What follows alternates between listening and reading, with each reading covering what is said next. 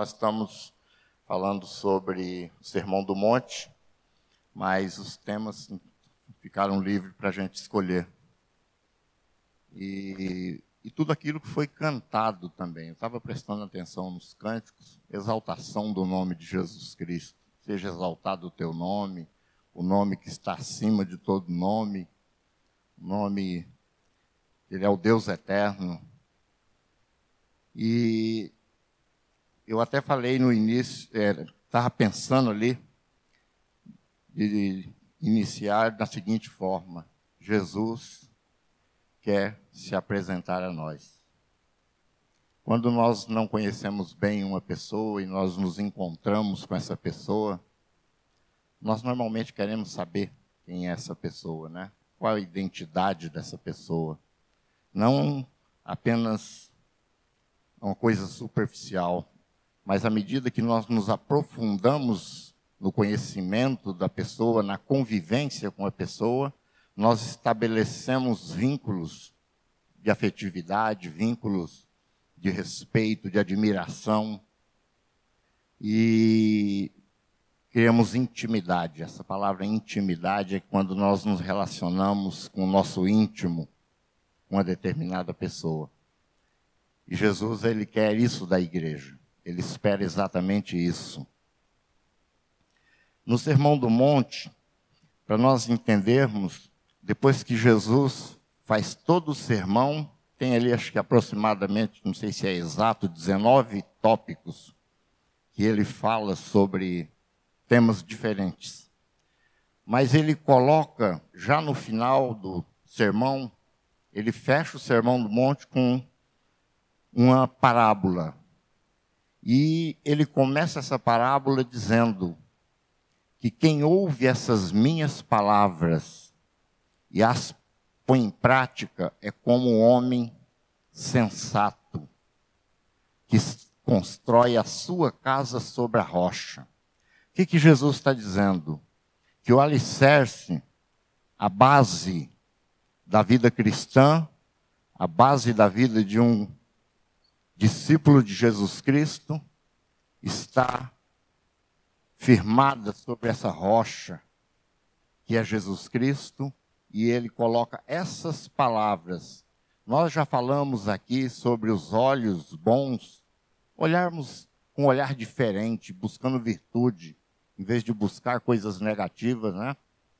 Falamos também a respeito da marca do cristão, ele ser o sal da terra, a luz do, a luz do mundo. Ele ser uma pessoa que marque, tenha uma marca, a marca de Cristo, e ele também marque aonde ele passa, aonde ele chega. Ele deixa a sua marca como a marca de cristão. Nós falamos, Marcelo falou sobre oração, sobre estar com o Pai. Nós temos falado sobre as riquezas, e nós vemos que essas palavras, esses ensinamentos, ele não nasceu no nosso coração, não nasceu no coração do pastor Noé, do pastor Marcelo ou de outros que falam, mas são palavras que nasceram no coração de Deus e foram proferidas por Deus. Ele estava construindo a base, o alicerce da nossa vida como cristãos. E eu vejo esse sermão do monte, de todos os temas que nós já pregamos na igreja, Todos eles são da palavra de Deus, são firmados na palavra de Deus, e Deus sabe o momento de cada coisa. Mas eu vejo esse, essa série de mensagens como fundamento da vida cristã. Foi ali que Jesus estava implantando o seu reino. Ele usou esse sermão para implantar o reino dele, estabelecer o reino dele aqui na terra, para que nós, participantes desse reino, como súditos filhos amados de Jesus Cristo, nós possamos também viver a vida que ele propôs naquele momento através do sermão. E tem um texto em Mateus capítulo 7, quase já no finalzinho do Sermão do Monte, capítulo 7. Eu queria ler só do versículo 21 ao 23. Três versículos, vamos ler aí, depois eu falo o contexto. Hoje eu não, não tenho mídia, não fiz a, o PowerPoint, mas quem não tiver com a Bíblia na mão, use o celular. Quem não tiver o celular, preste atenção que nós vamos Eu vou estar lendo aqui. Ok? Nem todo o que me diz Senhor, Senhor, entrará no reino dos céus, mas aquele que faz a vontade de meu Pai que está nos céus. Muitos me dirão naquele dia: Senhor, Senhor, não profetizamos nós em teu nome?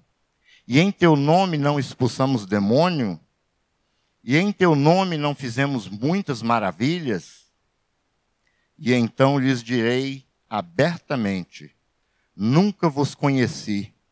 Apartai-vos de mim, vós que praticais a iniquidade. É um termo, texto bem sério.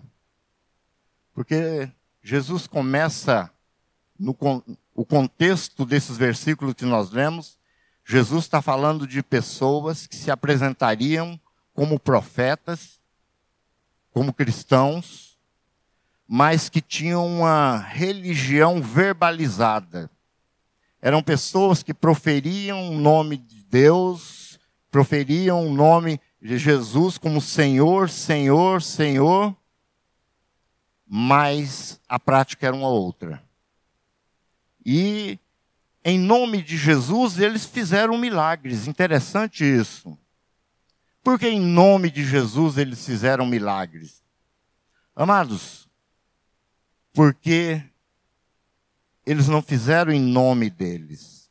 Eles se utilizaram do nome de Jesus para qualquer outro propósito, menos para ser servo ou súdito do Senhor, que é Jesus Cristo. No, na primeira carta do apóstolo Paulo aos Coríntios, ele diz que ninguém pode dizer Jesus é Senhor, ninguém pode dizer que Jesus é Senhor, a não ser pelo Espírito Santo de Deus. E ninguém diz que Jesus é anátema ou maldição pelo Espírito de Deus. É interessante nesse texto, porque dizer ali não é pronunciar. Pronunciar nome de Jesus, pronunciar Senhor, aqui está bem claro que tem aqueles que usam, se utilizam desse nome. Às vezes até com fins escusos, de lucro, de status, tantas outras coisas. Mas existe aqueles que dizem que Jesus é Senhor, como está naquela primeira carta, estudando ali no, esse texto, o que nós chegamos à conclusão é de que ali está falando de vida. Ali começa a falar sobre dons do Espírito, ação do Espírito Santo na vida do cristão.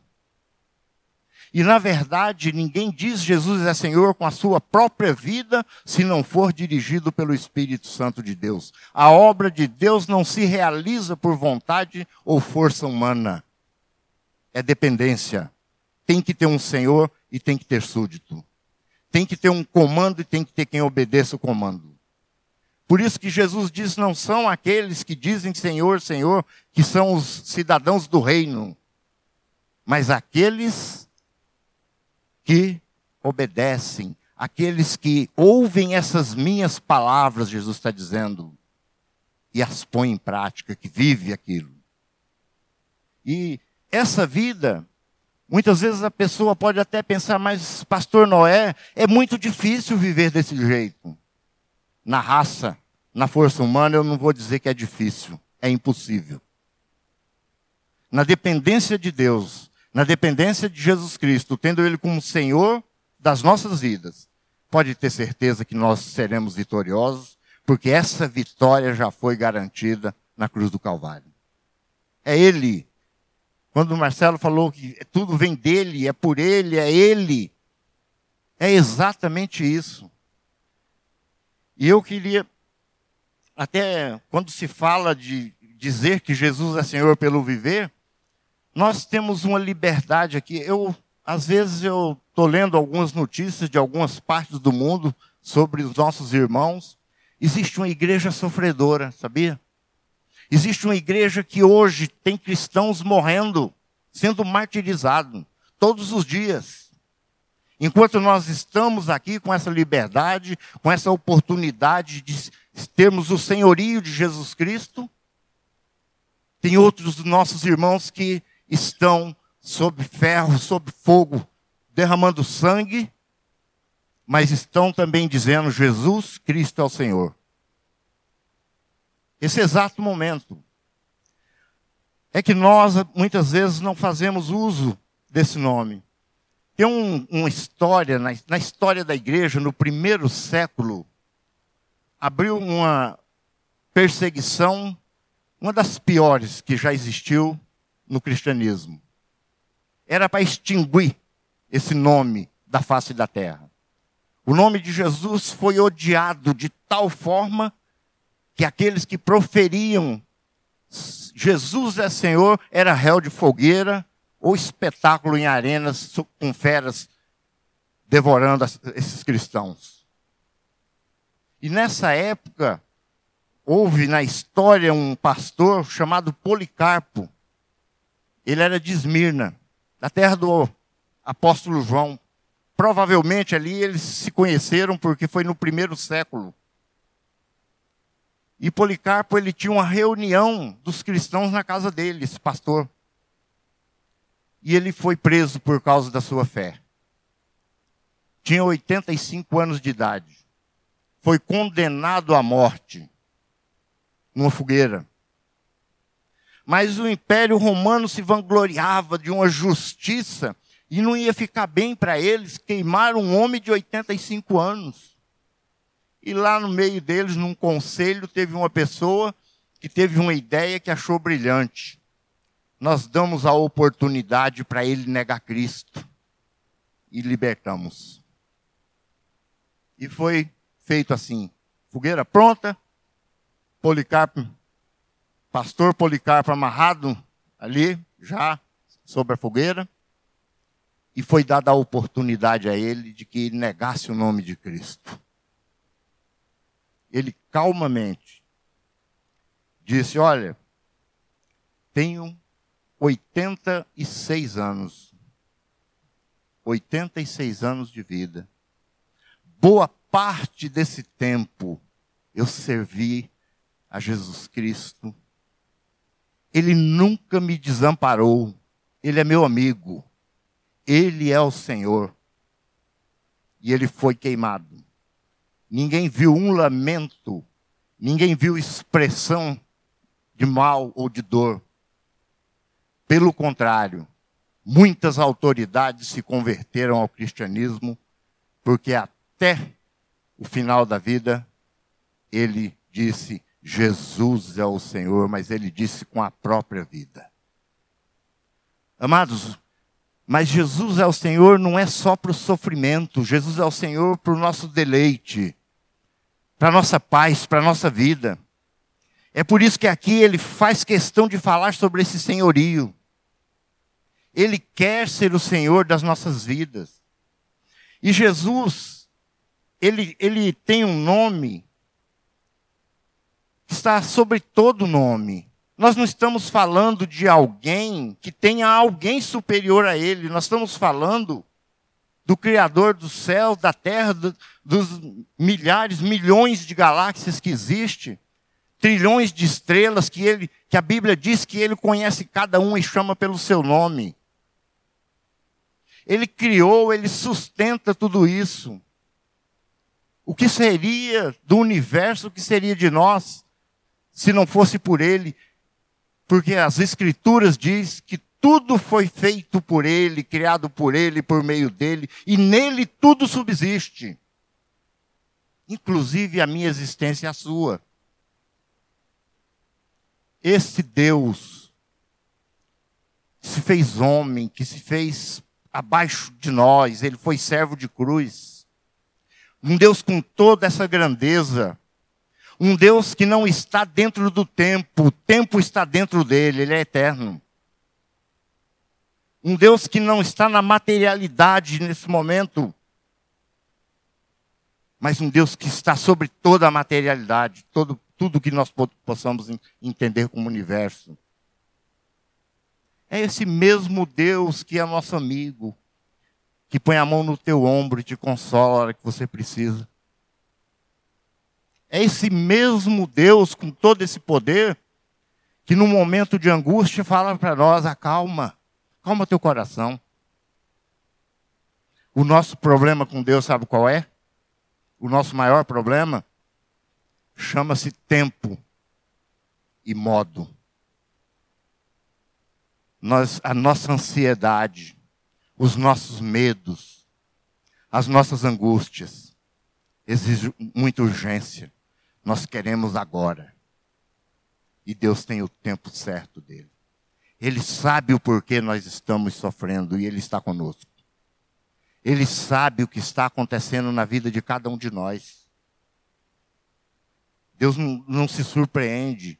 O nosso Senhor Jesus Cristo não se surpreende. Por isso que Ele pede para ser o Senhor. Eu digo pede porque realmente Ele pede. No Apocalipse ele diz: Eis que estou à porta e bato. Se você ouvir e atender, se você abre a porta, eu entrarei e cearei com você. Ceia, alimentação, mesa, é intimidade, é convivência. Quem você convida para estar na sua casa com você participando da sua mesa? É alguém que você considera muito. E o nosso Deus, nosso Senhor Jesus Cristo, Senhor Jesus Cristo, ele bate a porta, ele quer ter comunhão, ele quer ter pessoalidade, intimidade com cada um de nós. E um nome, amados, quando nós falamos um nome sobre todo nome, um nome nós podemos tê-lo por três formas. Eu posso ter um nome por herança, herdar um nome. Eu posso ter um nome por doação, alguém me dar um nome.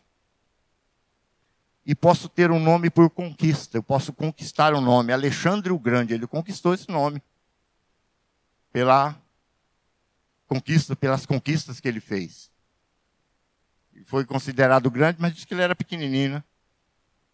Mas as conquistas da época, o mundo conhecido. Alexandre o Grande, por conquista. Nós estamos falando, falando de uma pessoa que ele tem o um nome sobre todo o nome dessas três formas. É interessante que, em primeiro lugar, Jesus herdou o maior de todos os nomes. E nós vemos em Hebreus ali nos primeiros versículos, que tem, tem, o versículo 4 do primeiro capítulo de Hebreus diz: Feito tanto mais excelente do que os anjos, quanto herdou mais excelente nome do que eles. Ele herdou um nome de Deus mais excelente do que os anjos. E um, alguns versículos abaixo fala: Todos os anjos do céu adorem a Ele. Os anjos, é uma ordem de Deus. Todos os anjos dos céus adorem a Jesus Cristo. E juntamente com todos os anjos, também nós. Ele herdou esse nome. Jesus recebeu por doação o maior de todos os nomes. Em Filipenses fala quando ele se esvaziou da, da sua glória. Quando ele, sendo Deus, não usurpou, deixou sua deidade de lado. Veio como uma criança um bebê numa manjedoura, embrulhado nos panos. Mas ele se fez homem, se fez servo, servo de cruz, foi para a cruz. E ali nós vemos que o apóstolo Paulo, escrevendo aos Filipenses, ele diz que ele se humilhou até a morte morte de cruz. E continua: Deus Pai o exaltou sobremaneira, acima de todo nome, para que ao nome de Jesus se dobre todo joelho no céu, na terra e debaixo da terra, e toda língua confesse que Jesus é o Senhor, para a glória de Deus Pai. Deus deu esse nome, sobremaneira, o nome sobre todo nome, com um propósito que todos os seres no céu, na terra e até os demônios, todos se dobrem diante dele e confessem que ele é o Senhor. Ele é o Senhor das nossas vidas. É ele quem comanda. É o senhorio de Jesus Cristo. E em terceiro lugar, nós vemos que Jesus recebeu o maior de todos os nomes por conquista. Jesus triunfou sobre os principados e potestades na cruz, despojando-os e decretando sua consumada derrota, derrota dos, das potestades do inferno. Foi na cruz que Jesus esmagou a cabeça de Satanás. Foi a conquista do seu nome. Ali Jesus esmagou o nosso inimigo. Nós lutamos por uma causa ganha, uma causa garantida. Quando você ouviu a palavra do Evangelho e você aceitou essa palavra no seu coração, e você entregou a sua vida aos cuidados de Jesus Cristo, crendo que Ele pagou pelos seus pecados e só Ele poderia te salvar. Nesse momento, você foi selado com o Espírito Santo da promessa, que é o penhor, é a garantia da sua salvação. Você tem a vitória eterna com Deus, a vida eterna com Ele. Aconteça o que acontecer nesse mundo que nós estamos passando, amados. Mas saiba de uma coisa: o teu galardão, a tua vitória, foi conquistada na cruz do Calvário, onde as potestades do mal, do inferno, do pecado, aonde a morte perdeu a sua força, aonde o inferno foi derrotado. Ali estava cravada a nossa vitória em Cristo Jesus, o Senhor dos senhores, o Rei dos reis, o Deus da glória. Amados, a Bíblia diz que não há nenhum outro nome dado entre os homens pelo qual importa sermos salvos. Não existe. Só tem uma porta. E Jesus falou: Eu sou a porta. Ele mesmo diz dele: Eu sou o caminho, a verdade e a vida. Quando ele está falando de vida ali, é o caminho. Esse que nós caminhamos é a verdade que provém dele e eu sou a vida. Essa vida que ele fala é uma vida que nós temos aqui. Por que não ser feliz com Jesus, apesar de todos nós nesse mundo nós somos peregrinos, nós passamos por provações, por lutas, sofrimentos, perdas horríveis, traições, calúnias, quantas coisas, quantos males nos sobrevêm. Mas não estamos só. Eu tenho um Deus que tem um nome que está sobre todo nome. É Ele quem cuida de nós. Mas uma coisa eu tenho certeza: eu caminho para a glória, para a glória eterna. Nós caminhamos para a glória. Nós caminhamos para algo que já está conquistado. Não vai ser conquistado. É algo que está pronto. É algo que está preparado para nós nas nossas aflições, amados, nos momentos difíceis, é bom nos lembrarmos de uma coisa: Deus tem o tempo dele, que não é o nosso. Nós nos angustiamos pela nossa ansiedade. E Deus tem o modo, a maneira dele de realizar as coisas que não é o nosso, porque o dele é bem melhor do que o nosso. De vez em quando eu dou uma olhada para trás na minha vida, e logo que eu me converti, eu tracei mais ou menos o que eu queria. Falei, não, agora com Deus eu consigo. Mas eu tinha o meu método. Vou fazer isso, isso, isso e mais isso e vou chegar nisso. Eu tinha um pensamento e orava por isso. Deus não fez apenas aquilo que eu sonhei, pensei. Ele fez muito mais mas foi no tempo dele e do jeito dele. E alguns momentos, como eu me afligi, porque as coisas não estavam acontecendo da maneira que eu tinha planejado. Eu estava pensando uma coisa e por trás disso Deus estava realizando bem melhor do que eu esperava. Só que não era no meu tempo, era no tempo dele. Era do jeito dele. Jesus, ele é o centro das Escrituras, é isso? Ele é o Rei dos Reis, Senhor dos Senhores. Ele é o bom pastor. Ele é a videira verdadeira. E a fotografia de Jesus está feita por Isaías. Ele é o maravilhoso conselheiro. Você não está em dúvida? Você não está sabendo que direção tomar? Está difícil decidir? Busque o conselho do Senhor. Busque o conselho. Ele é Senhor, ele quer ser Senhor, ele quer decidir por você. Busque de coração o senhorio de Jesus Cristo. Ele é maravilhoso conselheiro. Ele é Deus forte. Isaías fala dele como maravilhoso conselheiro, mas eu acho interessante como ele começa esse texto. Um menino nos nasceu, nos nasceu, um menino nasceu para nós. Um filho se nos deu, nos foi dado. Nós temos e o governo do mundo estaria sobre seus ombros. Ele governa tudo, porque nos afligimos querendo nós tomar a rédea das situações. E ele começa a descrever dizendo: ele é um maravilhoso conselheiro. Horas de dúvidas, de conflitos, de não sabermos para que lado ir. Gasta um tempinho com Jesus Cristo.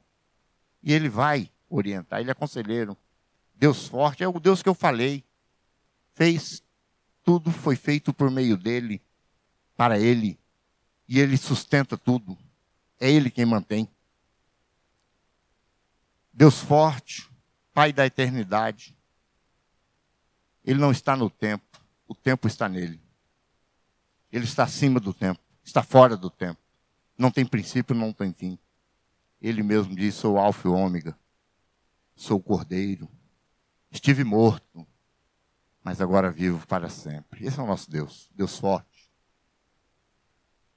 Ele é o príncipe da paz. Amados, como nós carecemos de paz. Você tem paz no coração? Nós precisamos de paz. Nós vivemos num mundo de guerra. Gasta-se mais hoje com material bélico do que com qualquer outra coisa na face da terra. Com saúde, com qualquer outra situação. Gasta-se com material bélico. O mundo está em alvoroço, está em ebulição. Nossas vidas está assim também. Nós vivemos num mundo de urgências. Tudo é urgente. Você quer saber? Existe agora até a síndrome da urgência, né? É, já é codificado como um transtorno. Você quer saber se você tem síndrome de urgência? Um sábado à tarde que você está sossegado na sua casa, que você não tem o que fazer. Aquele dia. Você se deita para assistir alguma coisa ou para descansar e tua cabeça fica parece que você se culpa por estar ali. Você tinha que estar fazendo alguma coisa. Ou você tem uma tarde inteira para tomar um banho tranquilo e você toma aquele banho correndo como se tivesse que sair. Já é síndrome instalada. Nós vivemos isso, eu não estou falando de coisa estranha, não. Não temos paz. Jesus disse: A minha paz vos deixo, a minha paz vos dou. E é esse nome que está sobre todo nome que diz isso. E eu queria encerrar, amados, dizendo o que o próprio Jesus disse: Eis que eu estou à porta e bato. Se você ouvir, abrir a porta, eu entrarei e cearei com você. É Jesus, ele se apresenta como o maior nome, mas ele pede licença para entrar. Jesus é educado, ele é cavalheiro. Ele não invade. Ele pede licença. Eis que estou à porta e bato. Abre o seu coração. Deixa Jesus entrar e cear com você. Convida ele para estar participando da sua mesa. Ele quer isso.